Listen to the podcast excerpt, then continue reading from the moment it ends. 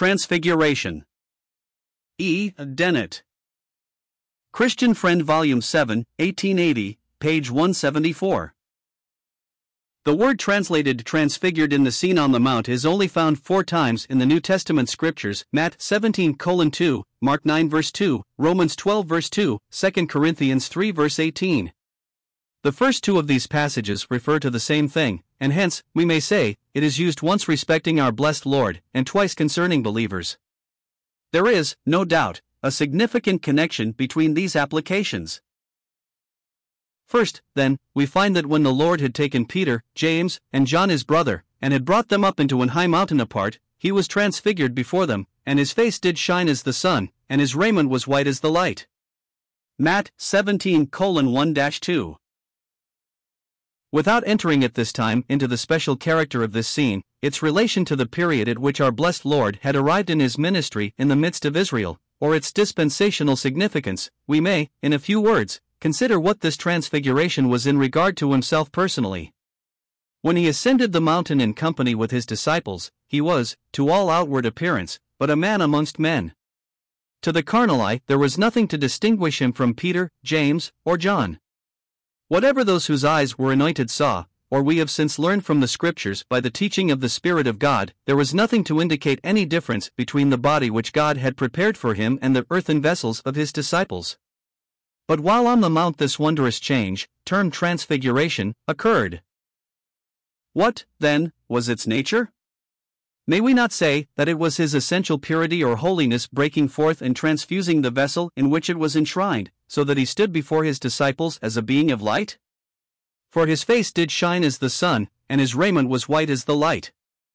This vessel, his body, shrouded at other times these rays of his beauty and glory, but now, permitted to stream out unhinderedly, they penetrated through and irradiated both his body and his garments, so that he was actually and livingly glorified before their eyes.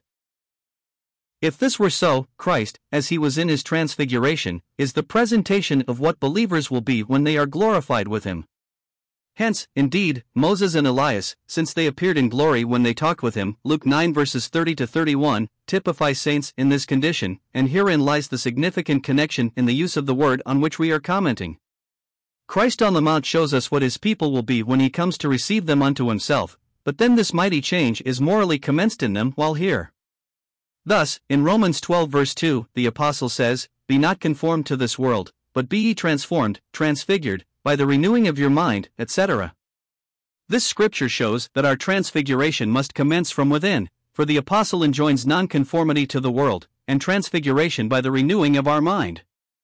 Confining our attention to this single point, the question may well be put but how is this to be accomplished? Passing now to 2 Corinthians 3 verse 18. The answer is found. There we see Christ, not on the mount, but glorified at the right hand of God. All the glory of God shines forth from his face, and his face, unlike that of Moses when he talked with the children of Israel, is unveiled. Moreover, all believers are brought into that place where they can gaze on that glory. We all with unveiled face, beholding the glory of the Lord. Then we learn the further thing, that it is by beholding we are changed transfigured into the same image from glory to glory, even as by the Spirit of the Lord.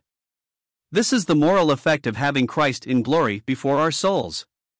He is the standard or model, and we, while beholding, are through the power of the Spirit gradually transfigured on towards the likeness of Him on whom we gaze. We say on towards, because while here in the body we can never be completely conformed to the glorified Christ. It is therefore a gradual moral transfiguration, every ray of His glory that falls upon our souls being made, through the operation of the Holy Ghost, to have this effect. But, as we learn from other scriptures, when the Lord comes we shall be like Him, for we shall see Him as He is. 1 John 3 verse 2 For then even our bodies will be changed into the likeness of the body of His glory. Phil 321 Then, according to the purpose of our God, we shall be conformed to the image of his Son, that he might be the firstborn among many brethren. Romans 8 verse 29. A passing glimpse of the glory of the one to whom we are to be conformed has been vouchsafed even in this scene.